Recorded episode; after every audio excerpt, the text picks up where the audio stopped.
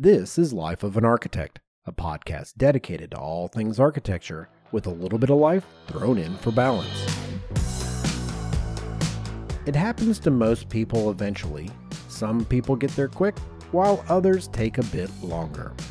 Transitioning into a management role is a natural evolution of skill development, but that doesn't necessarily make it any easier. Chances are you're ready, but in case you've got questions, we think we have answers. Welcome to episode 134 Management 101. Today's episode is generously brought to you with support from Construction Specialties, maker of architectural building products designed to master the movement of buildings, people, and natural elements.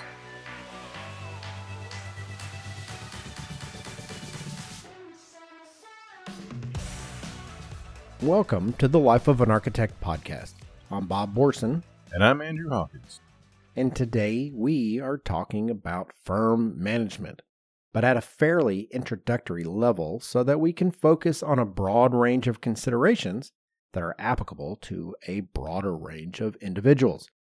The idea for this show, and we had to arrange a few things to make it today's show, was the result of a question that was asked during episode 133, Ask the Show Fall Edition. That question was Do you have any pointers for architects who are transitioning to management roles? And I had some pretty hot opinions on that. A little. I mean, maybe warm. I don't know if they're hot. They were hot. They were hot. I actually thought, I go, how many people at my office are going to come up to me and go, Are we going to make angry? yeah, you know what? First off, I didn't make anybody angry. That's because nobody in my office listens to this podcast. Yeah, I got you. but of all the people that do, I would say what I said on the show to them. To them, yeah. Yeah, I'm okay with that. So, because I thought that that was a really interesting topic for discussion, and I don't think we've really dedicated an entire bracket of time for it, Mm-hmm. I was like, you know what? We ought to do that. That's a good question, but we couldn't get into all the things that, that I thought might really be helpful in answering that question. So I go, let's build a show around it. Sure. So, where to begin? Let's start with a little conversation about leadership versus management, because I think we should do a show on leadership versus management that's dedicated to that. But since we're just talking about management and firm management, not project management, because that's all over the place. Mm-hmm. Yeah. So I thought, let's talk about just firm management. But I wanted to make a distinction between leadership and management, just as like a little blur before we get into the management part, because we're going to make a leadership versus management show that's dedicated to that topic. So we're not going to do it today. So I made some notes on this and then I compiled them into what I think is a fairly reasonable summarization of my thoughts on it. And what I wrote was Understanding the distinctions between leadership and management is crucial because it clarifies the roles and responsibilities of individuals within an organization. Both are necessary for an organization's success, but they serve different purposes and require different skill sets. Effective leadership inspires and guides, while effective management ensures tasks are completed efficiently. Now, one caveat I need to put to this you need leadership skills to be a good manager. Mm-hmm. Yeah, they're not completely divergent things. That's right. So, because of that distinction, but my acknowledgement that good managers have leadership skills, and it'll show up in the notes and the stuff that we're going to talk about, it's going to show up. That's why I thought, let's do a show dedicated to this. So, I have a list, and Andrew's got a list, and we've kind of chatted about it before we hit the record button on this delightful. Let's see, it's 8:17 p.m. on a Friday night. It's our Friday party here. Yeah, this is what we're doing for Friday night. We know how to live. we're living it up. the glamorous life of podcasters. Yes. So we had a, like, what are some of the skills? What are the things that you want to focus on? And how do you incorporate that into who you are? You start thinking about it. And because I harped on this so much, I had to make this the first one for me. Of course. And it was effective communication skills. If you're going to be in a management position, effective communication, number one on my list, like for sure. So I have a couple of things that I go, all right, well, so what does that actually mean? So active listening is the first one that I wrote down. It's the idea that in a management position, you actively listen to team members to understand What makes them tick? What are the things they're concerned about? Do you give them a forum to express their ideas on how to do things better? And that you also put them in a position from a management spot to receive feedback. That last one's pretty important because most times that doesn't happen, I don't think. Or if it happens, it happens poorly. It's one sided in a way. I thought you were say behind your back. Oh well, no, that's different. but no, it happens poorly. It happens poorly. You know what's funny is I was doing a bunch of chat GPT stuff. Effective communication was the number two in this list of 15 things. Oh, yeah. It has active listening to their team members as part of what that means. So it's kind of funny that even even the old AI knows that's what's happening or what it should be. Well, I mean, the AI should have known that that should have been number one. that's why you can't trust it, people. Not yet. it's an important skill and it does involve a lot of different things. It's not just being able to tell people stuff, but listening to them also is equally important. Well, yes, I 100% agree with that. Mm-hmm. But I almost think that you need to blur that line. And this is going off book. All the people that I work directly with, I feel like I can tell them. We were talking about the compliment sandwich last night at this event I was at. Mm. And I was like, hate the compliment sandwich. Stupid. Yeah. And I go, if you're consistent in your application of praise and criticism, you don't need to do that. If people know that they can recover if they make a mistake, everybody can have a bad day. I can tell you that you did a bad job and you know I still like you. Yeah. Yeah. Right? Like I don't need to say, here's something nice about you. Here's the real thing that I'm trying to get you to understand. And then, you know, here's a nice little bow on the end of it. Yeah. I don't do that. But I also feel fairly confident that people know that they hear the good and the bad. So everyone knows where they stand. I think that eliminates the need for the compliment sandwich, personally. But one thing I do get criticized for, and I've known about it for years, is the second thing on my list, which was clear and concise communication. right? So this is the, you know, emphasize the importance of clear, direct, and respectful communication, both in written and verbal forms. So what I get criticized for is not that I'm not clear. I'm concise in what I'm asking somebody to do, but I don't tell them how to do it. I don't tell them, go do one, two, three, four, five, and bring it back to me. I tell them, this is what I want, and I tell them what the equal sign is Mm. with the idea that they can get there. And when they come back and they didn't do something right, then I go, no, you didn't do blah, blah, blah, or, or I want this, or did you think about that? And the feedback is, if you knew what you wanted, why didn't you just tell me to do that? And my response is, if I have to tell you how to do it, what do I need you for? Yeah. And now that's it's a pretty brutal way to say it, but I mean that's kind of what it is. But I also think really maybe a more tactful response would be if I have to tell you exactly how to do it, how are you growing? What growth does that give you? If I just lay out the list of do A, B, C, D, and E so that you get the result of F, you're not going to grow. You're just, I mean, it's almost like memorization. Yeah, you're following instructions. Yeah. It's not the same as here's the F that I want, the end result of the equation, and you go try to attempt to do that. To me, also, the flip side of that would be you may actually do something that I hadn't thought of. And I don't know if that's the way you approach it, but for me, I'm like, I'm kind of leaving the door open for you to maybe do something that I didn't expect. Absolutely. Yes, I have expectations, and if you don't do that, I'm going to tell you. But the flip side of that is maybe you come up with something that I hadn't thought about. But if I just say do A, B, C, D, and E, you're not going to do that. That's not going to happen 100% for sure. It's not going to happen. Yes. I want to leverage your greatness into this process. Yeah. And so I hate telling people how, like, here's all the exact steps and things that I want done from you. I really mm-hmm. don't like doing that. I kind of tell them, hey, this is where we want to end up.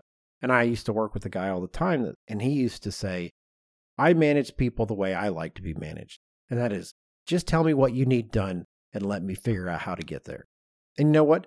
The truth is, if you have a bunch of heat seeking, alpha, super genius, problem solving people, that methodology works great. Great. Yeah. But if you need to teach and educate and bring along and lift up, and it doesn't work great. So you got to find something that's a little bit in between.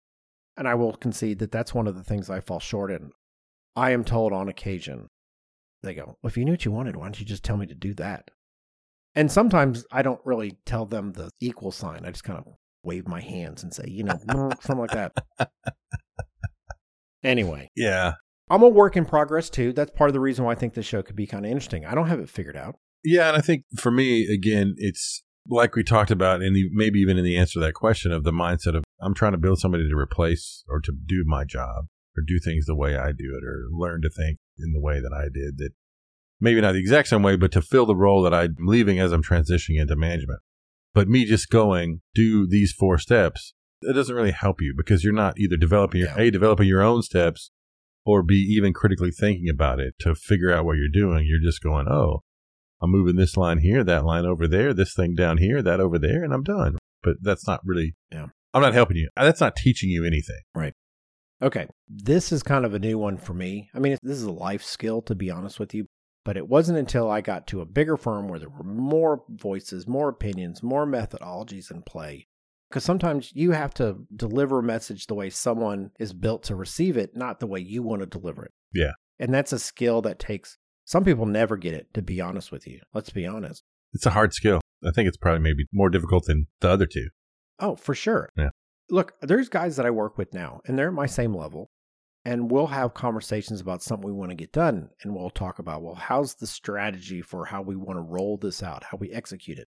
And one of the guys is always like, man, that's stupid. Just, you should be able just to tell somebody that. Yeah. And I go, you have to understand that not everybody thinks like you do. And so your goal is to help them understand your position in a way that they understand it. Otherwise, you might just be putting somebody in a corner and they feel like they have no option but to come out swinging and disagree with what you're trying to get them. Like there's there's no like unveiling. It's like you got to come at things from the side sometimes and you got to recognize when you got to come from the side, when you got to come from straight on. Like it's not Mhm. always the same with every person. So the next thing I put on my list under effective communication skills is conflict resolution. Mm. It's the idea that you want to train on resolving conflicts professionally because honestly, you want to have a positive workspace. You want the team to get along. You want people to be able to agree and disagree in a way that everybody goes home and still likes each other and still wants to continue working on the project. Yeah, that whole little tidbit right there always makes me wonder if that's actually more difficult in a larger office or more difficult in a smaller office. Because you can possibly in a larger office just not have to interact with someone that you might not necessarily get along with. But in a small office, you can't get away from that. But in a big office, there's more people that you actually have to deal with. So I've always wondered which ones in that situation of conflict resolution, is it easier where there's more people or less people? I don't know. Well, I'll tell you, in my experience in small firms, is you end up knowing each other so well that you have a lot more goodwill, good guy kind of cred built up in the bank so that when you step on somebody's toes, they know that you don't typically behave that way. Or mm-hmm. it's easier to get a, a hall pass on something because they have so much more interaction with you just walking by you because you're only five feet away from one another Yeah. Yeah. right? That's part of it. In the large firm, even though we have a lot more people like currently in my office, nobody works with 80 people. We have teams and some of them are large, but a large team might be six people Mm-hmm. at any one moment. Yeah. And I go, you're kind of at a disadvantage because sometimes you only engage with those people during meetings. Mm-hmm. You know, you don't necessarily sit by each other. Yeah. And so you might only know them in a professional capacity and a passing by kind of A very cursory way. Yeah, yeah. Yes, I know you went to UT, hook 'em horns, go team, or who you rooting for, that kind of thing. You know those sort of things, but you don't know the ins and outs like you do when you sit next to somebody all day, every day, and there's only five or six people in the room. Mm-hmm. The next thing that I had on my list had to do with trying to come up with activities that, and this is from a group standpoint, as opposed to a, you wouldn't do this if you're in a management position. I don't know, trying to implement something and that's a firm wide thing, as opposed to you're in a management position and you're managing a team. You have six people, eight people, two people, whatever the number is. Mm-hmm. It had to do with coming up with exercises to help build that kind of team feeling that kind of we're in this together and, and allowing those activities to provide an environment where you can provide feedback and improve interpersonal communication skills. So we do this less now, but it used to be if you worked on a project in the office, the manager of that team at milestones would take everybody out. Like, oh, we had a 50% CD issue this Friday, and then that Friday afternoon, everybody would go get a drink or something like that. Uh, yeah, gotcha. We'd create these opportunities to be with each other in a non professional environment. So, okay. Well, I was trying to figure out how that relates to communication skills. well, it's about you creating an environment that lets people have an open discourse with one another. Okay. You have to help people. Now I got it. Yeah. Yeah, you have to help people learn how to talk to one another. Loosen up a little bit and talk to one another. Yeah, yeah. Okay, okay, okay. Yeah. So, how do you foster an environment where I can tell you you did something that I think isn't right without worrying that I hurt your feelings or you're going to be mad at me? And you're going to quit tomorrow or whatever. Yeah. it's going to be punitive because you think I'm out to get you. Yeah. Part of it has to do with, all right, like create these moments where people can get together in such a way that allows feedback and an improved set of communication skills can develop between those people. Okay. Now I get it. Yeah. Okay, the next kind of big category that I put on here. So I think this is my number two. And you actually brought this up as one of the things that was important to you during the management transition. And that was time management and prioritization. Yeah. Prioritization is crucial for effective time management in a management role. I don't know what to call them. Junior employees, younger employees, less experienced employees need to learn how to focus on tasks that contribute most to the organization's goals. That's part of what understanding how to manage your time and how to prioritize your tasks as you're distributing them to people. That's pretty important. Mm-hmm. Yeah. And I actually wrote down something that I learned from you time blocking. Yeah. Which, you know what? I still have not implemented time blocking. Yeah, yeah. Yeah. Do you use it now? Some, not as much as I used to, Yeah. but also my schedule's a little bit different now. Like I don't have people hounding me at early in the morning or emails all of a sudden when I first wake out of bed. I don't have that really happening. Yeah. But yeah, I think it's a, a sound way to at least make sure you're managing your time in a way that lets you prioritize getting work done, prioritize checking emails, prioritize what has to happen today, what has to happen the end of the week, what has to happen in two weeks. Prioritize the where you're putting your time. To me, it's not just a simple time management of how do I manage my time as an individual, but there's a whole other layer when you move into management of how you're managing your time because now you're worried about what other people's time is doing also, not just your own, but how do you spread yourself out among these other people also? So it's a whole other layer of time management and making sure that you can still prioritize both of those aspects is to me where it gets really critical. Well, you know, one of the things that I thought was interesting, one of the things I think is kind of an interesting concept of time blocking. It's not just about blocking out time to do things. When you mix in prioritization, you're able to say, I'm going to block out dedicated focus time to things that require more dedicated attention than something Mhm. that you might be able to do when you're more distracted or the opportunities for you to be distraction are elevated Mm-hmm. as an example, or when you don't have a big chunk of time. Like I can tell you when I walk into the office, there's a time when there's not a lot of people there and I feel like I'm super productive. So I try to make sure like whatever heavy messages I got to send out are like, I got that. But people are starting to learn that I get into the office early and they're starting to go, I can go get him because I might not be able to get his time later or he's too busy or Later. Yeah. yeah. So I'm starting to lose that block of time Mhm. and I haven't figured out how to reclaim it yet, to be honest with you. Get it back. Yeah. Well, the other thing I had on here was using prioritization tools, which is again, this is a new one to me, and it was something that I really started drilling down to. And we talked a little bit about it in episode 128, Hmm. which was our focus episode, and that was the use of the Eisenhower matrix. Oh, yeah. And for those who didn't listen to that episode, the Eisenhower Matrix was named after Dwight Eisenhower, who was an American Army general and the 34th President of the United States. And he ended up using this decision matrix. I'll probably include a graphic to it because I think it's really good. And you end up having a urgent column and a not urgent column, and an important row and a not important row. And so you end up getting like this kind of little quadrant, and you had a if it's important and urgent, you need to do it now. If it's important and not urgent, you just decide when you're going to do it. Yeah. If it's not important and urgent, you delegate it. But if it's not important and not urgent, you delete it. Yeah. And that's, I was like, you know what? I'm down with this. I think that's the hardest category is that last one though, like the not urgent and not important to delete it. I think that's difficult. But Yeah, I tend to ignore it. yeah, I was gonna say I think that's it. Right? It's like it's not deleted from my list. It just it does it gets ignored. Yeah, I just don't do it. It's it's one of those when I finish everything else. And you know what? And if I've made a misstep on like what I've decided was not urgent and not important, by ignoring it, and if I was wrong in my assessment, somebody will come and get me for it. As opposed to if I like eliminate it as a thing, yeah, Yeah. then normally when it comes back up, it's because something's gone horribly wrong. so ignoring it allows me like a cushion, a little buffer. yeah. So I, that's the route I typically go. Funny.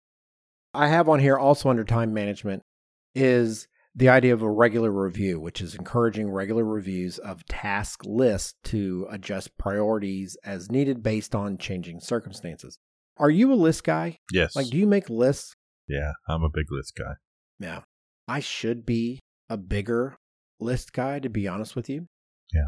I tend to write down the things I need to do, but I don't organize them in such a way. I tend to just write them on scrap paper and then leave that scrap paper on my desk. And Somewhere. Yeah. So then I go, I need to elevate my game. So I started writing them on a pad, but I don't, I write them on like just a, piece of the paper that's on the pad. So it's not like it's sequential or it's not like prioritized. Like the people that sit down and write number one, two, three, four, five, like they organize their day in a certain way and they do number one first and then they move to number two. I have not developed that skill. And I recognize that I should. And that's why I wanted to put it on my list because you know what? I'm going to practice what I preach on this. Mm-hmm. Yeah. So, You know, I've got lists everywhere. I have lists on my phone. I have handwritten lists and notebooks that I keep with me. And if I have the time and I know it's necessary, I will sit down and prioritize them. But I also have on my phone, I have in like in the note thing, I have to do today and it's a list and then to do this week and it's a list. And so I'll add to those as I do it and I kind of check them off. It's a bit prioritized, but not quite everything gets prioritized the way it should. yeah, it's a technique that I know that I should use and I try to implement it into my workflow and I'm failing miserably. I even have a list by the refrigerator. I was like, you know what? Whenever I run out of something, you know, it's like having a grocery list. I go, oh, Sure. oh, I used the last of the mustard. Like, so I need to write mustard on this list. So next to my refrigerator, there's a pad of paper with a pen on top of it. I don't know. I put that pad there like four months ago and it's got like three things on it. Yeah. I just, and if you go to my pantry, I've bought things like pickles and I have like four jars of pickles because I keep thinking I need to get pickles and then I don't. Yeah. I'm like, wow, I got a lot of pickles. Yeah, there's a running joke in my house. I did that once with pancake mix. Like every time I went to the grocery store, I'd buy pancake mix because I made pancakes once, and now we've got there's like six of those jugs of pancake mix, the powder that you just pour the milk or water into to make them. But Shake it up. yeah, that's the joke of like overbuying things. Like, do we need some pancake mix today? No. That's the joke man. in my house. Nice. You're like, you know who's not getting pancakes? Jokester. Yeah, all of you kids. Yeah, exactly. More from Life of an Architect in just a moment. Andrew and I are joined today by Anthony Peachy, who has been with Construction Specialties for 12 years and holds the role of Senior Marketing Manager. His work at CS has included development of new seismic solutions for the industry, and he's passionate about the built environment embracing better solutions for the people who visit and occupy those spaces. Hi Anthony, how you doing? Thanks for joining us today. Hey guys, great to be with you. Good to see you again. It's been a couple months, I guess. Yeah, last time was at the AIA conference, right? Yep. Yeah, good time. Where do you call home? Where are you at tonight? I'm actually in Muncy, Pennsylvania, which is about north central. Closest claim to fame would be Williamsport, which is the home of the Little League World Series. Nice. Let's jump right into this because you're generous to spend your time with us this evening. And I know that Andrew and I have a couple questions, and I just want to kind of jump into it, if that's all right with you. Absolutely. So, CS is a longtime manufacturer of architectural building products. And in the coming year, you are focused on an educational concept called mastering movement. Can you tell us what that means? Yeah, absolutely. So many of the listeners may not know this about CS, but we offer 10 distinct different categories of building products for the construction industry. And this whole concept of mastering movement really came about when we were brainstorming how to tie all of our products together. And so term resilience kept getting thrown out and we kind of asked the question, well, resilience against what? And so we kept landing on these different types of movement that a building has to withstand. And it's also what architects, designers, engineers, GCs, they're designing for, just maybe in a different set of terminology. And so we know that change is inevitable. Buildings go through all sorts of change, whether it's once the building's built, the live loads that go into the building, the migration of people through the building, the external elements of sun, wind, water, rain, or fire, even. We design against these things, these elements. We know that architects have to plan for it, structural engineers design for it. And so we as a company are committed to being experts in certain product solutions that address these types of specific movements. And so, as you mentioned, we're launching and are working through this mastering movement course of presentations where we're taking a look at the range of whether they're man made elements or environmental elements that really impact buildings and the variety of issues that the buildings have to accommodate or deal with. Sounds good. So, how is that educational component? How's that all going to roll out? Yeah, so we've developed a series of courses. that'll be available online. But as any CEU course, you can obviously request these, and our product experts and specialists could do them either virtually or in person as well. And so, over the course of, I think, this next year, we're going to be joining you guys and we're going to just be dropping some specific nuggets of knowledge that we've learned over our time in the industry of how to address these specific movements in the built environment and hopefully how architects can find some pretty innovative solutions and services that can help them plan for it.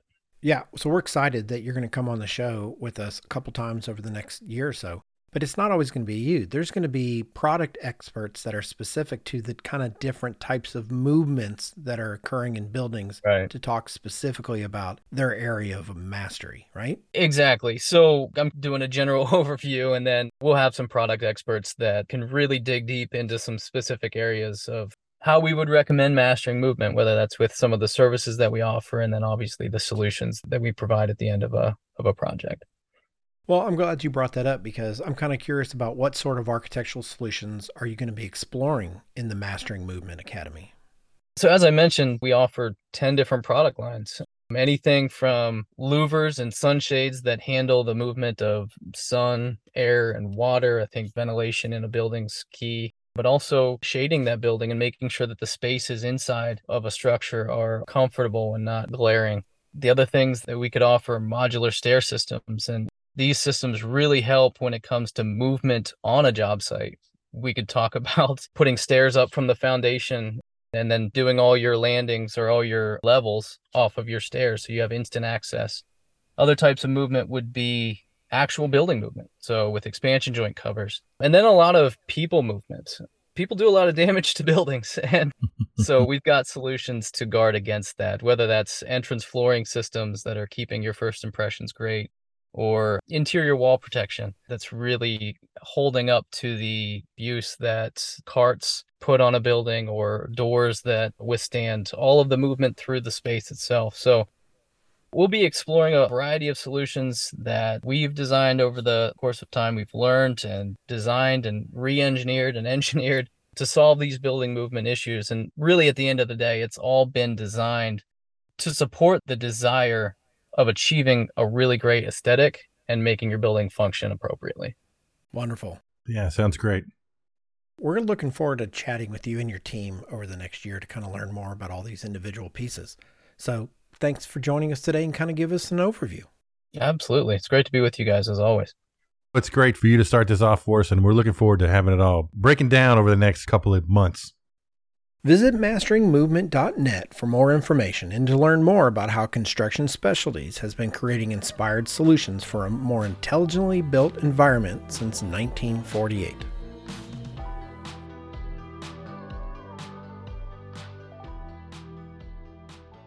So, the next item on my list of items that are I think are really important when you transition, again, almost all these things show up or manifest in some capacity as soon as you start having a real job, to be honest with you.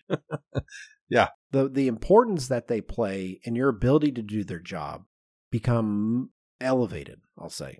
Mm, yeah. And so I put this was the one that I don't know. I have a pretty strong feelings about this, but it, it stems into other things, and you know maybe we'll get into that. But it's delegation. hmm You know, an effective delegation is essential to freeing up time and empowering team members. And so the reason why I think delegation is important, and this actually starts to creep into leadership thinking, I think, to be honest with you, because we have people that are super talented, have a lot of laps around the block. I mean, they know what they're doing, and they sometimes still demonstrate a tendency to just do it themselves because they can just do it faster. Or I can't give it to somebody else because they need to do this, hmm or whatever the case may be. And I am not sure I've ever really worked out this comparison, but I always talk talk to them like this is like teaching your kid how to tie their shoes. When they don't know how to tie their shoes, you can do it way faster. But what ends up happening if If you don't ever teach them, say you need to learn how to do this and you you need to teach them and they're going to learn how to do it eventually even if they're slow. You can be doing something else while they're tying their shoes slowly but they'll get there. Yes, that's part of it. Yes, and in a professional environment in an office like mine i tend to say i need you to delegate your responsibilities because i need you to do something else but i need you to make other versions of you. Right? It's the layer cake. We kind of mentioned this before that if i'm going to move you from layer 5 to layer 6 we got to start working on somebody in layer 4 to move up into your slot so you just can't do this yourself you have to learn to delegate it so you can empower teach and let those people continue on their path of improvement and empower them to become what they're capable of becoming. Mhm. It's super, super important. It's not just abdicating responsibility, which sometimes I think people view delegating work as a, well, you're lazy POS. yeah, yeah. You don't want to do it, so you're going to make somebody else do it. And while that might sometimes be true, there's more reason for it not to be true and why it's a good thing than than not. Yeah, I think it's a you need to be able to delegate. I mean, I talked about in, in the last episode about letting go of some things. You have to learn to let go of some stuff, be able to delegate it. But it is not in a management role, you're not really giving it up. You're giving up the steps to create it, but in the end it still comes back to you to to deal with the result, right? As a manager, it's still up to you to make sure that the result is there and what it needs to be, but you're delegating the the work that it takes to get to that result or the process that it takes to get to that result because yeah, I'm going to delegate it to my team or whatever instead of doing myself.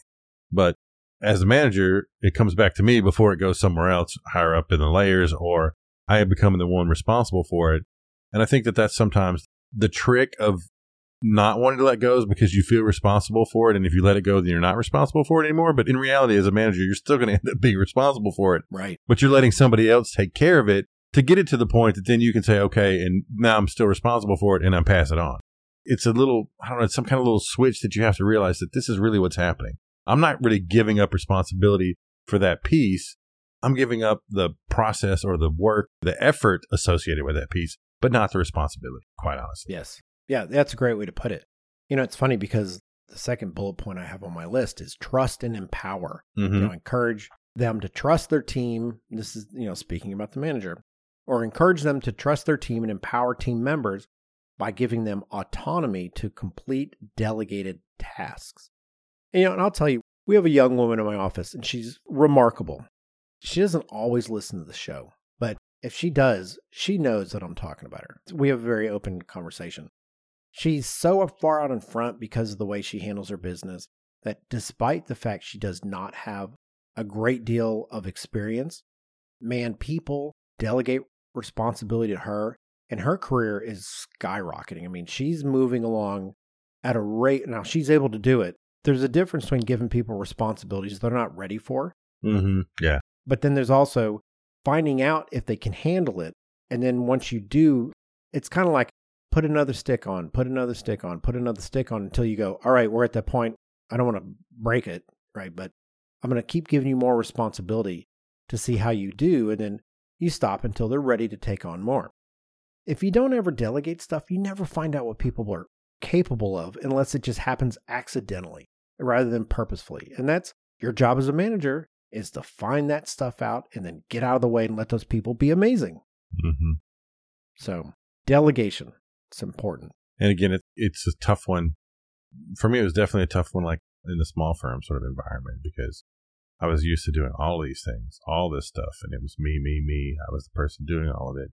And then as my office grew, I can't. I've got to delegate stuff. No. Even though I I'd been the only person responsible for that for years. Well, I can't do that anymore because I've got more people to manage or more things to do, and I've got another layer of responsibility in myself. So that means I've got to delegate some of that effort somewhere else because I can't. I just can't do it. Yeah. Yeah. And then I'm never going to move anybody else up if I don't do that. Well, eh, so if we're going to make such a big deal out of delegating and trust and empowering, you have to include on the list follow up and support. Mm-hmm. You know, the emphasize the Sure. importance of providing the necessary support as they're going through this. Guidance is part of that.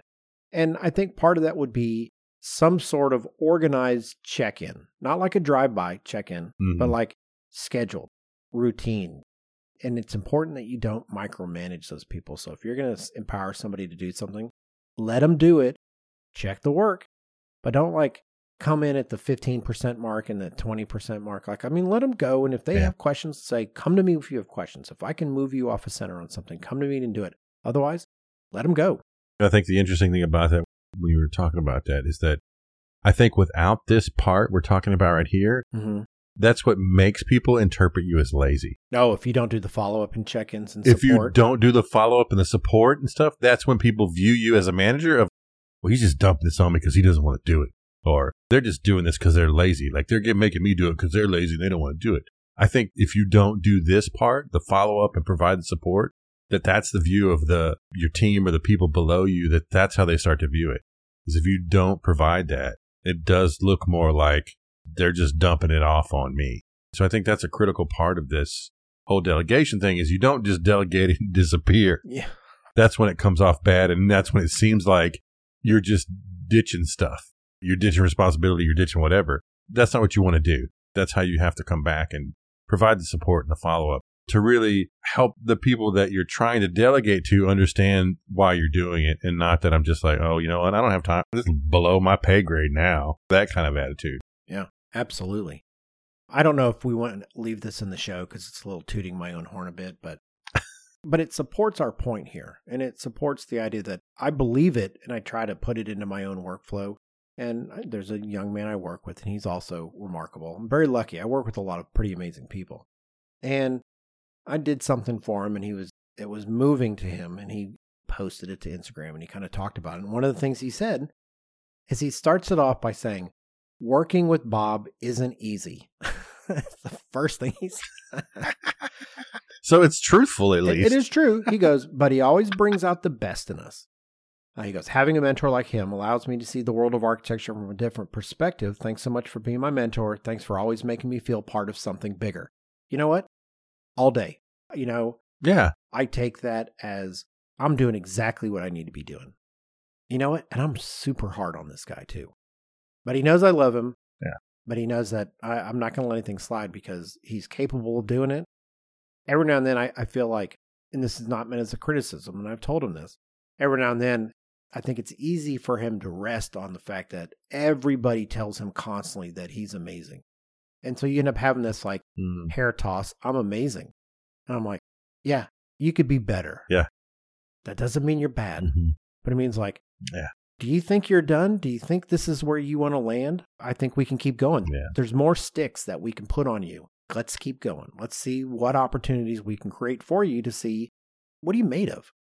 You know, he can take it. He can take it. Yeah. It's like, what's your growth potential? Yeah. You can rest on your laurels now. Great. That's fine.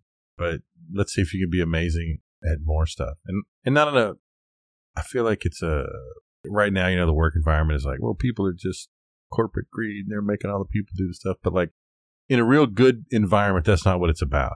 It's really about helping you grow to your potential. And that's why you get more responsibility or you do, get more stuff is because we're trying to make you excel.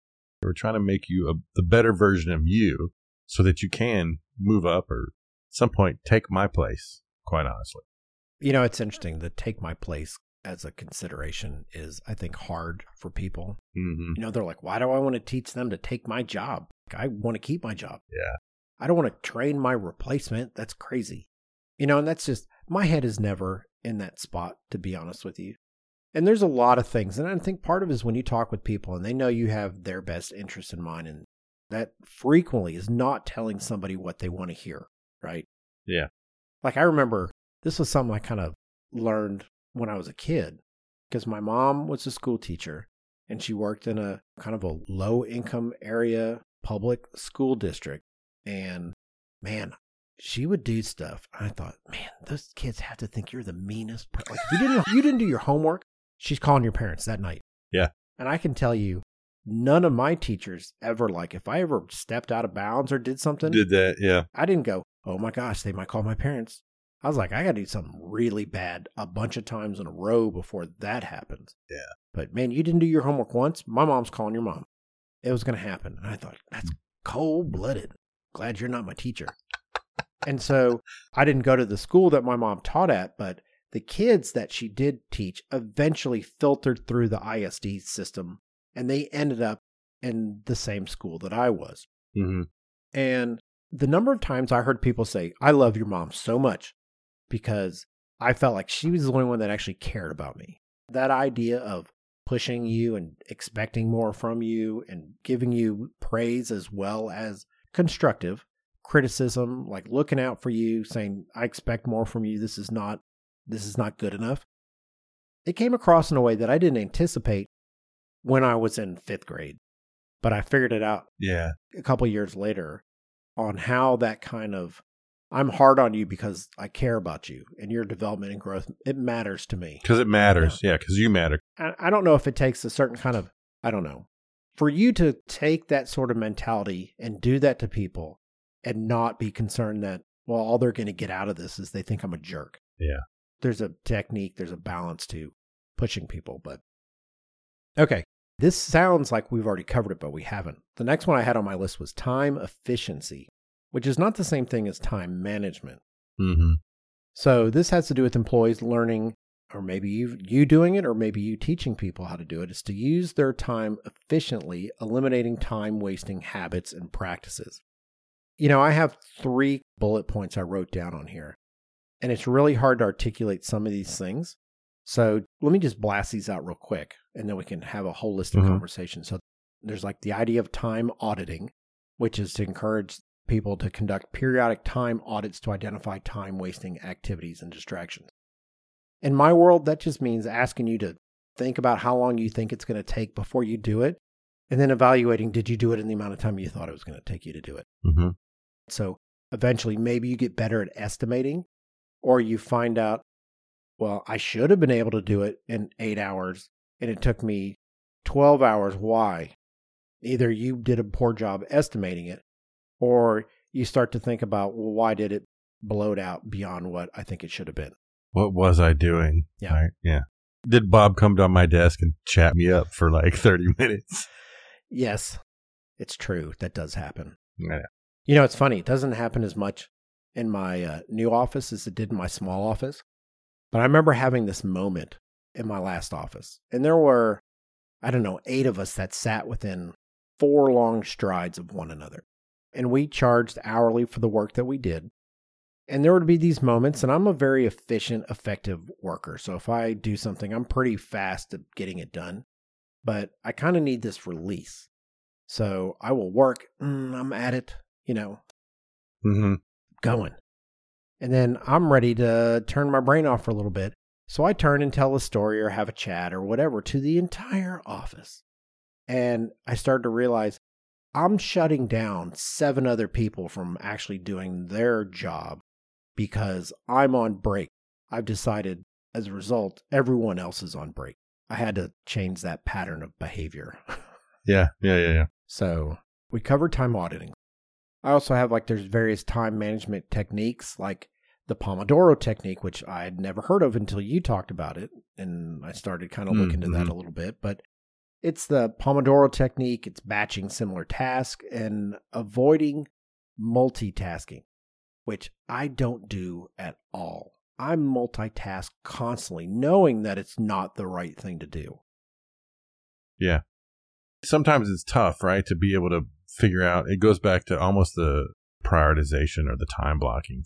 Uh, to me, they're somewhat similar being able to say, I'm going to do these things together to make sure I'm, I'm more efficient with my time. If you do it, I don't know, like, I'm not going to try to go do something on one side of the house and at the same time say I'm doing some task on the other side of the house. And I'm like going back and forth, back and forth. Yeah.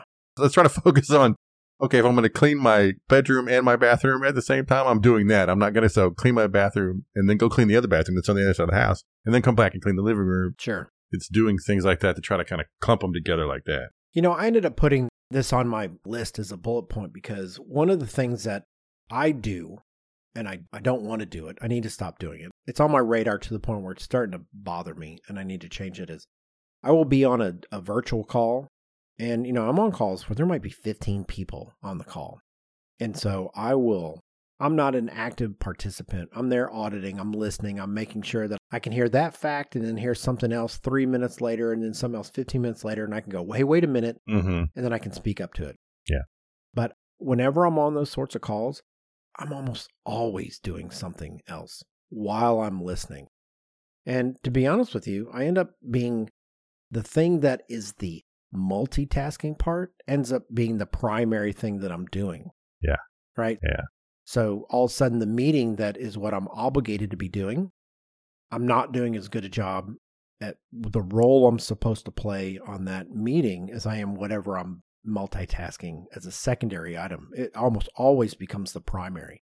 So I'm really starting to go, we got to avoid multitasking. For years, I think people were saying it's it's great, like you got to do it. And now I'm starting to think, no, it, you need to stop multitasking. Yeah, I think whatever that episode was on Focus, I talked about how there's a lot of research that says multitasking is actually not true. Yeah. Nobody's good at it. Even though you act like you are, you're not. No, you're like doing everything kind of half ass. Yeah. is really what it amounts to. Well, the last thing I had on here, actually, I put in here thinking with like you specifically in mind because it's not something that I use. I know other people in our office do it, but I figured maybe you might be able to talk to it. And it's the idea of utilizing technology. Like, how do you leverage productivity tools and apps to streamline tasks and reduce administrative work? Admittedly, I don't do that. I don't do those things. Like Mhm. technology, a lot of times, other than like Bluebeam, you know, or me red, like Yeah. that doesn't, I don't view that as a productivity tool. It's just a tool. So, Mm-hmm. do you utilize technology and that sort of stuff to help you, I don't know, streamline what you need to get done? I did a lot more when I was managing folks in the office.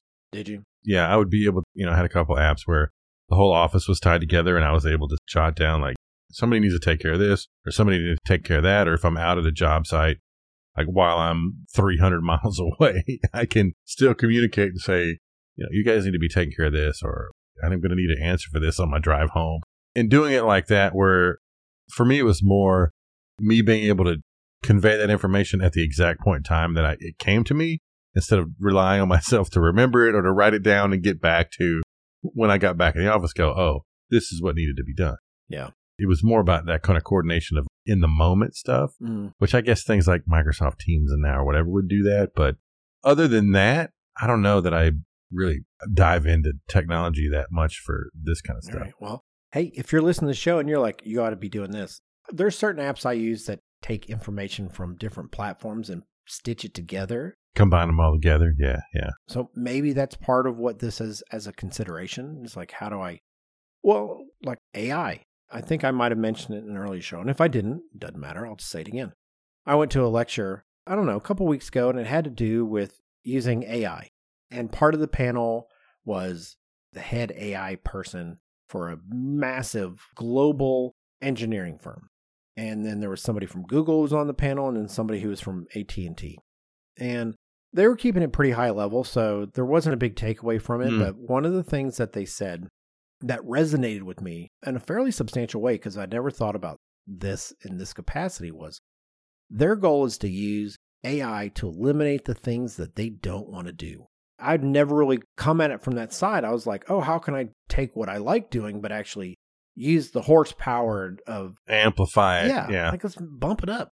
Yeah. And it had to do with things now, like they were talking about how they were using. They're like, oh, how do we build? Uh, how can you help me use AI to find a, a smarter, more effective way to do the staffing in my office? Let's use data analysis to Sure. crunch out a solution as opposed to us standing around writing on a marker board, like what needs to happen. Yeah, yeah. So I would imagine that artificial intelligence and platforms like ChatGPT will end up helping us get there. I've only now, I've been using ChatGPT for a while to do certain things to kind of help me jump off conceptual ideas, Mm-hmm. But I haven't figured out a way to streamline my actual job using that sort of stuff, using a platform like that.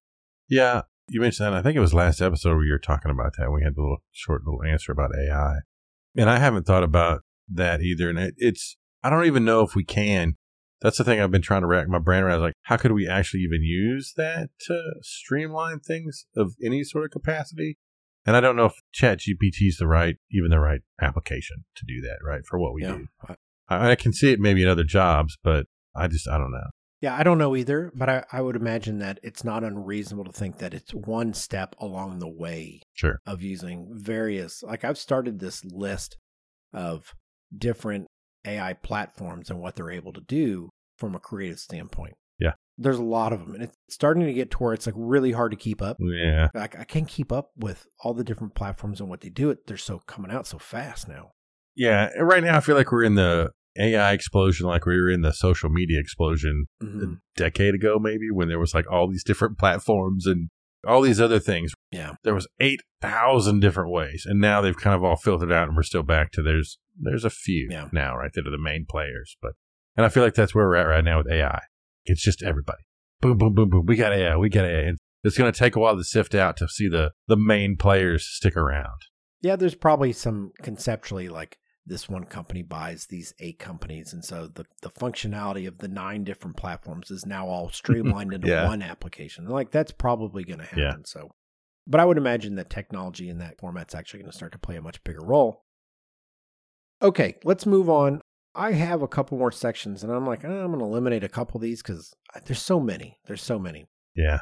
So goal setting was the next one that was on my list. And it really was, you know, the idea of setting clear and achievable goals as a part of a fundamental aspect of time management. Have you heard of like SMART goals, like capital S M A R T? Mhm. S M Yeah, A R T. Yeah, specific, yeah, yeah. measurable, achievable, relevant, and time bound. Use that as a framework for setting goals. hmm I do this now. It's not quite so specifically spelled out.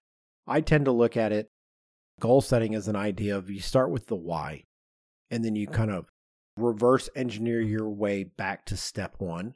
Like the first is, well, why am I going to do it? And then it comes to the should I do it? And then like you go, well, is it a yes or no? And if it's a yes, well, then there's an a, like you hear your options and then based on that answer. So eventually you get to your starting point rather than starting at the beginning Yeah. and working your way forward. I start at the end and reverse engineer my way back to the beginning. hmm But you start off by like, should I even be doing this? Yeah. We had a meeting this morning and it was an owner principals meeting. And we were talking about insurance and Mm. medical insurance and Yeah. liability insurance. Like we're like real running a firm stuff. Fun. Yeah, it was great. And so at the very end, since we're all in the room, the office manager kind of wa- walks in and says, "Hey, just want to get get approval on this real quick." And it was cleaning an ice machine, and it was really expensive.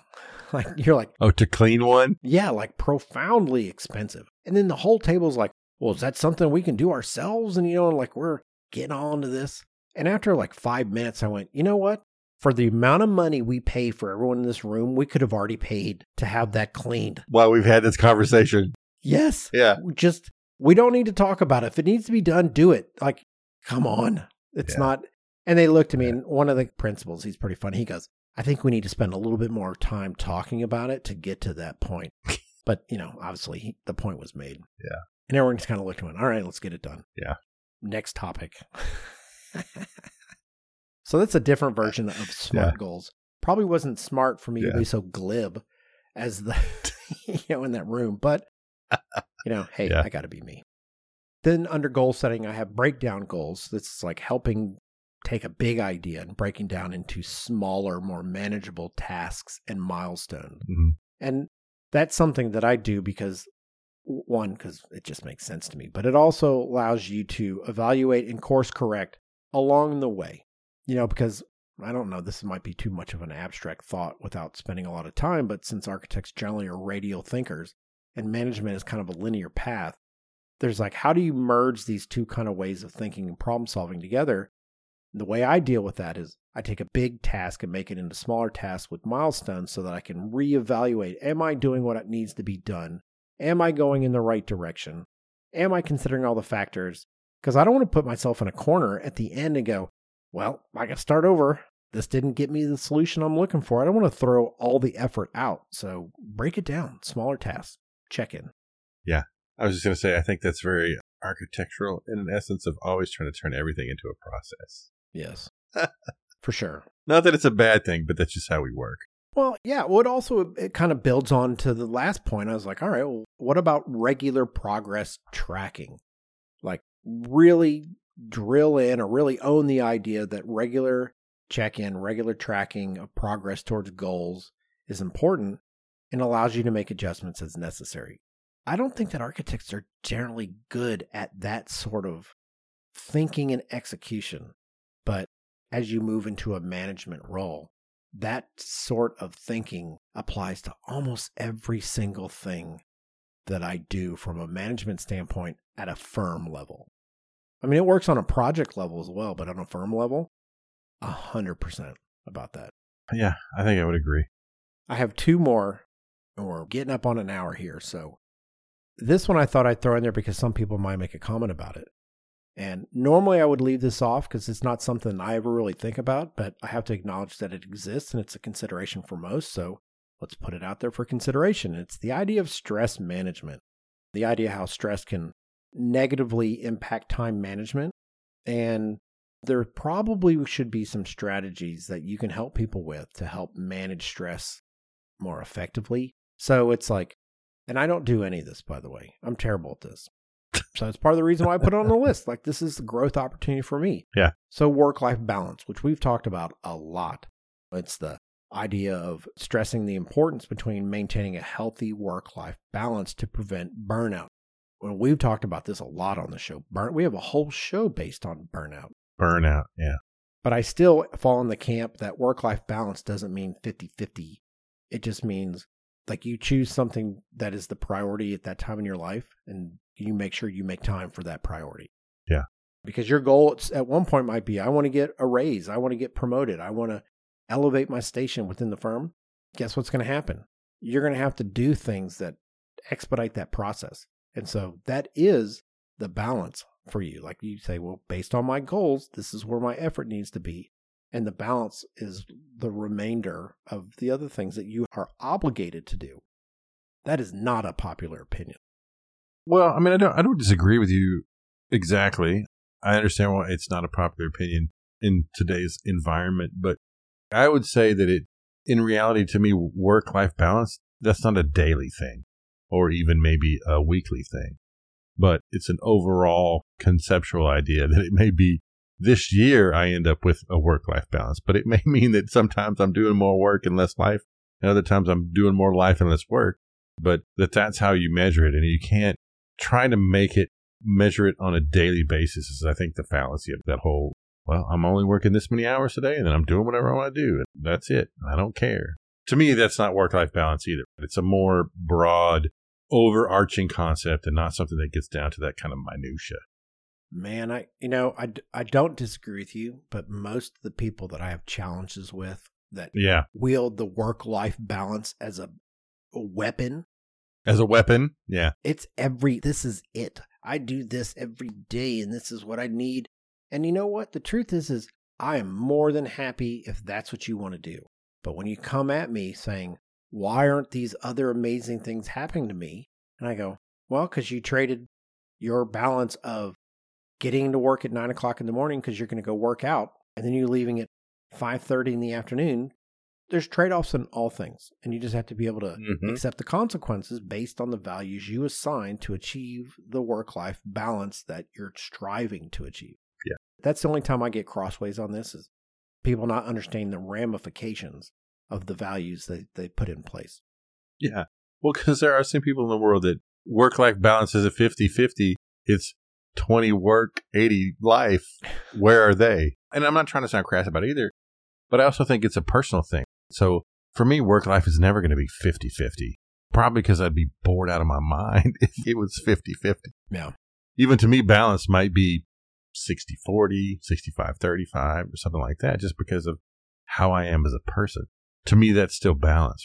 Unbalanced is 90 10 or something, right? That becomes unbalanced. But you setting your own balance point, I think, is what it is. But setting that balance point has consequences. Either way, Of course. right? Either way. Of course. Asterisk to all of this is you and I are recording a podcast on Management 101 on a Friday night. so Yeah, I so know. maybe maybe we should temper the extreme position sometimes that which does not seem extreme to us, but maybe that's because doing this on a Friday night is it's when we had to do it. This is because of the other life stuff that happened. This is not when we wanted to do Yes. it, though, but it's just the way that it happened. Yes. The time that we had to make it happen was now. Yes. Yeah. So- and to meet the schedule and, and the deadlines that we set in place for ourselves, Set. Yeah. this is what had to happen. So the last one I put on here, I'm almost waiting to get it because they're like, yeah, that's fake news. but it's time for self care, Mm. allocating time for personal well being, exercise, and relaxation to recharge whatever it is they need to recharge. I put that in there because I recognize that this is important. I work with people that's really important to them. And these people work hard. I mean, they put in a lot of hours. So it's not necessarily the same consideration that we were throwing back over the fence in our work life balance chat. But I've lost 25 pounds this year because I started saying, you know what? I sit in a chair too long. I work too many hours. I'm so tired when I get home. I lay on the couch and I watch TV and eat chips. That's not good for me. So I had to change things and say, I need to not do some things because I need to take care of other things. This doesn't sound like a management thing, like the execution of it. The recognizing that others need it is a management consideration. Mm. Yeah. Yeah. Yeah. That's why I included it. Sure. And I wanted to put in the fact that I lost 25 pounds this year. Exactly. Yeah. I know, I know that was coming. And see, to me, this is one of the things that I actually have the hardest time for me to prioritize is that the self care stuff. I don't know why, because to me, it feels like it's, in a way, it's wasteful. And I, I 100% know it's not. Right. And I actually 100% know my life would be better if I didn't. Because, yeah, I've started trying to do a little bit more, like walking a couple miles or something every day or in the evening or whatever. But now, since things have started back up in August and the fall, that's fallen to the wayside because it, I can't prioritize it correctly to make it happen. Yeah. But- well, you know, for me, I try to at least four times a week go out and do three to four miles, some road work. Most days when I do that, if, if I don't get out of bed at five o'clock in the morning, it's not going to happen It never happens. Yeah. because it gets one. It, it's like a thousand degrees outside. Yeah. It's only 500 degrees at five in the morning. yeah, I'm like, it's 98 degrees. Cool front came through. Yeah. But I also know that if I wait until I do it when I get home at 6:30 at night, I'm tired. Like I'm mentally tired mm-hmm. and honestly exercise does not reinvigorate me to be honest with you. It contributes to my exhaustion.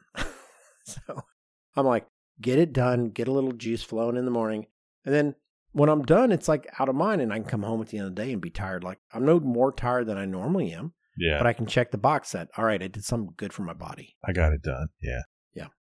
Okay, the last one I'm going to put on here, and I'm going to be super fast about this. It's decision making and problem solving. And this by itself could be like a big episode, and maybe it will, which is why I'm going to go fast. But it just real quick, it's data analysis, it's critical thinking, it's risk assessment, and then there's the idea of feedback loop. And this is something I put on there because something happened to me the other night that drove me crazy. And so I added this today because that moment drove me crazy. Yeah. Somebody made a comment like, oh, this happened, blah, blah, blah, blah, blah. And it was just shooting from the hip. And the reality is, is they didn't know what they were talking about. They didn't have all the information. And they Mhm. said something that was just like the people that did know the circumstances would look at that person and go, dismissed. Yeah. Because you're just talking now. Yeah. So the idea that it's it's really important to tap the brakes, get the information, and lay it all out so that you can make informed decisions and so that you don't do something that you shouldn't do if you just taken a beat to gather everything you need to do your job. What's that uh Navy SEAL Slow is smooth and smooth is fast. There it is. Yeah. Okay. Yes, that's the phrase. So that's the Navy SEAL motto. Slow is smooth and smooth is fast. Yeah. And you know what? I mean, if it's good enough for them, it's good enough for me. Yeah. So that's the data analysis. Critical thinking is just the idea of basically can you weigh the pros and cons mentally before reaching conclusions? You've got the data now. That was step one. Get all the information so you can make an informed decision. Then actually think critically about the ramification of all the data you got in front of you. Can you puzzle through what would happen if this, that, or the other go through so Mhm. you can kind of prepare yourself and then act accordingly to leverage the things you don't want and guide it towards the thing you do want. Risk assessments on there for highlighting the importance of assessing risks associated with the decisions. That's part of the one I just mentioned. It's kind of the idea that when somebody asks a question, you can give them the answer. Great, box checked. Most of the time, if you're in a, like, I know more or I have more information than you do, sometimes answering the question is step one. And there's another question that you're going to end up wanting to ask me as soon as you get the answer to that one. So why don't I just tell you the answer to the second one at the same time? Yeah. Yeah. I know where this is going. Let me get out in front of it. hmm And then there's the idea of a feedback loop, which is emphasizing the need to evaluate the outcomes of decisions and adapt. And this has to do, and this is a really big one for me, and there's no way I can get into it because it's like 20 minutes. It'd be a 20 minute soapbox rant, part of which we got into in the last episode, and it has to do with decision making by committee. Oh yeah. Yeah. Yeah. For sure. When 15 people get to have a voice, you're left with the lowest common denominator. So the idea of a feedback loop has to do with make a decision, be smart, but do it, but then be ready to pivot and change it if it didn't do what you needed it to do. Rather than taking six months to make a decision, do one, two, three, get there effectively, act upon it, reevaluate it. Did it do what you wanted? If not, make a change. hmm It's fine. You can do all of that in a shorter time period than this meeting decision making by committee Yeah. most of the time. Action is better than inaction at times. Yes. So, one of the things I put on here, and I'm going to scratch it because the show's long, but it had to do with where can you learn this stuff? How do you continually try to improve yourself? And most of the time, it's not just through life lessons. I mean, that's a part of it for sure. But I will tell you, starting about four years ago, when I came to BOKA Powell, for the first time ever, I started reading books on management. Business books. Yeah. Yes, which I never had done before. Yeah. So if we're going to say the topic is kind of a management 101, I have three books that are literally they're sitting on my bookshelf right now hmm and it's recommended reading. So I'm going to tell you what they are and tell you why you should read them. First one was The First Time Manager. Jim McCormick wrote this. It came out in 2021. This was during COVID and I'm 2 years into my stint at BOKA Powell. And it's recommended because I mean, it's generally considered a classic for new managers. Uh, it provides practical advice and it kind of addresses fundamental skills needed to excel in a management role.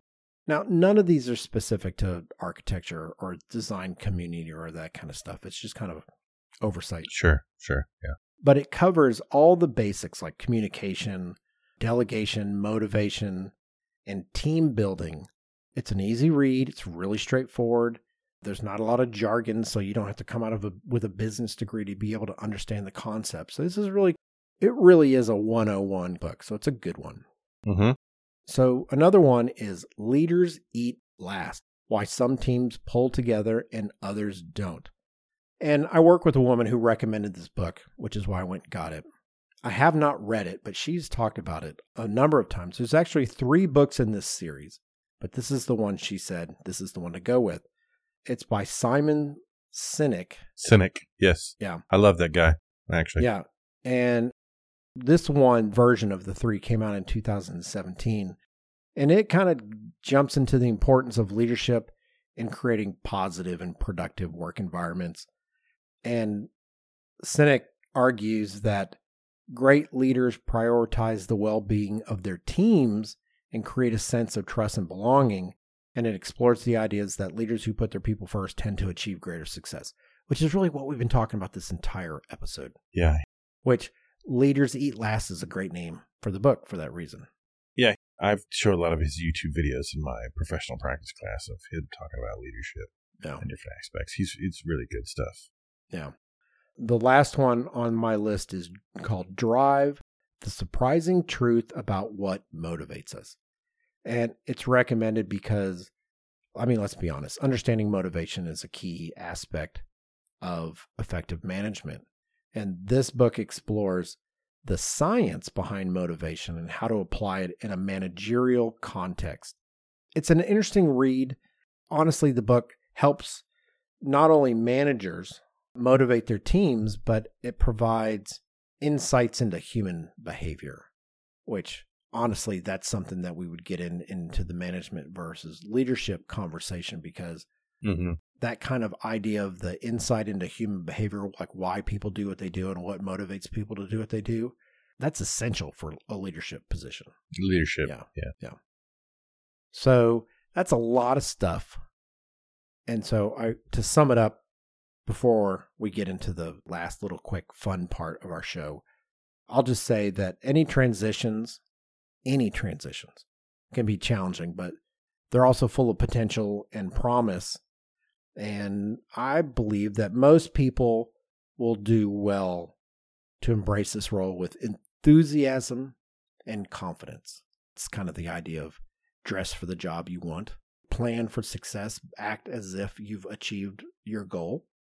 And quite honestly, the unique skills and experiences that have brought people to that position where they're moving into a management role, you've been preparing for this your entire career. And as you enter the management position, you're probably going to be successful because if you're going into it, you probably want to be successful. You're going to do the things it takes to learn how to be a successful manager, and you're going to try to put those tools in place. If you just kind of go about your business like whatever, chances are you're going to be a whatever manager. It's pretty straightforward. I don't think Yeah. Yeah. So stay open to learning, seek guidance when needed, and always lead by example, hopefully with some integrity. Mhm. That's the takeaway. You got any closing comments? No, I think that's good because we're knee deep in it now. So, but I think that all makes sense. Yeah. Okay, so to wrap the show up, we're going to do a would you rather today. And I think that there's consideration for the two options that we have. But I think most people would probably, at least most architects I know, would settle in on one of these. Yeah. So the question is would you rather have an additional day off every week of the year or have one month off a year, all taken on consecutive days? So pretty straightforward. Basically, you're working four days on, three days off for the entire year. That's Mhm. it. That's what you get. Or just like, all right, August, I don't work August, sort of thing. Okay. So, but my question to that with clarification that I am requesting is in the four day work week, do I still get vacation? Nope. No, so I don't get any vacation. Like I well, don't your get vacation is one day a week. one extra day. Yeah, you get one day of Okay. vacation every week. Ugh. Uh, I think I'm going to pick the the one month consecutive, mainly because I think that's going to be better for me getting to do something worthwhile. I honestly think that the four day work week would allow me to be more productive in those three days. I think I would probably get more done, like of things I needed to do, like around the house or the this or the that. But I'm not going to have a vacation. The one month off would allow me that time to vacation. I'm probably not going to use that whole one month to do all the stuff around the house I need to do because nobody wants to do that for a month. Yeah. Because like doing that in small small increments Well, works. hold on, but- hold on. You still get weekends. Yeah, but still, but you can get a lot more done in a three day weekend than you can in a two. I'm assuming you could get 50% more. That would I be don't my. know. I don't know. I don't think that's quite true for me. It doesn't quite work that way. But I think I would end up taking the full month just because in the long run it would feel better. I don't know how else to explain it. Yeah, no, I get it. I actually think I'd take the month too, even though I have lots of reservations with that. Mm-hmm. So, one is I haven't had more than 10 or 12 days off since I was in school and I got summer breaks. Yeah. It just doesn't happen. I think I get like five weeks off now. Never even come close to taking that much time off. or consecutively either. You might, but it's Yeah. a week here, a week there, a week here, a week there. Yes. Yeah, that's the one thing that gives me a little bit of trepidation about it because now that I'm teaching, I, I end up with like five or six weeks off in the summer if I only teach part of summer school. And dude, I'm bored out of my gourd in about three weeks. Yeah. There's no more TV. There's no more. It's like it's all gone. I've I've done everything I can do. Now what am I going to do? Yeah. Oh no. Well, for me, what ends up happening is I don't think that, despite the fact that I don't take a lot of vacation time, and you know what? I feel pretty good on three day weekends. Like, they're kind of awesome. I love them. Yeah, There's no me doubt. too. If I, I go, oh, I get a three day weekend every weekend. That's amazing. The problem with that for me is I don't really unplug on a three day weekend. I still do a little bit of work, you know, because Mhm. I go, I have one less day to do my job. But maybe that would be different if that's just what it is every single week. All the time. Yeah. Because I would probably go about my business differently if I'm like, hey, I want to be out of the office for this entire month. I'm probably going to have some ramp up and delegating stuff and making sure what needs to get done is covered so that I can literally not be there. Because I'm not going to be there. There is no, I'm gone. It's like I don't exist. The big part about this that I struggle with is most of the vacations I've been fortunate enough to take are pretty exotic Mm-hmm. like China and Finland and Yeah. And I can't do that if I only get 3 days off. No, yeah, I know. I can't go anywhere. And you know, there's lots of things that are in within 3 days. There's a lot of cool stuff in the United States to go Sure. do and look at. But if I want to go to Italy, if I want to go to France, if I want to go to Germany, I've been to all these places and they're all awesome and all of them are off the book. I can't do any of those things anymore. So for me, that's why I go, uh, as much as I don't, I don't relish the idea of taking a month off, to be honest with you Mm-hmm. but I even more don't like the idea that I can't go anywhere, honestly. It's funny when I think about it, though. I don't mind the idea of taking a month off per se, but the thought of going back after that month off, oh my God.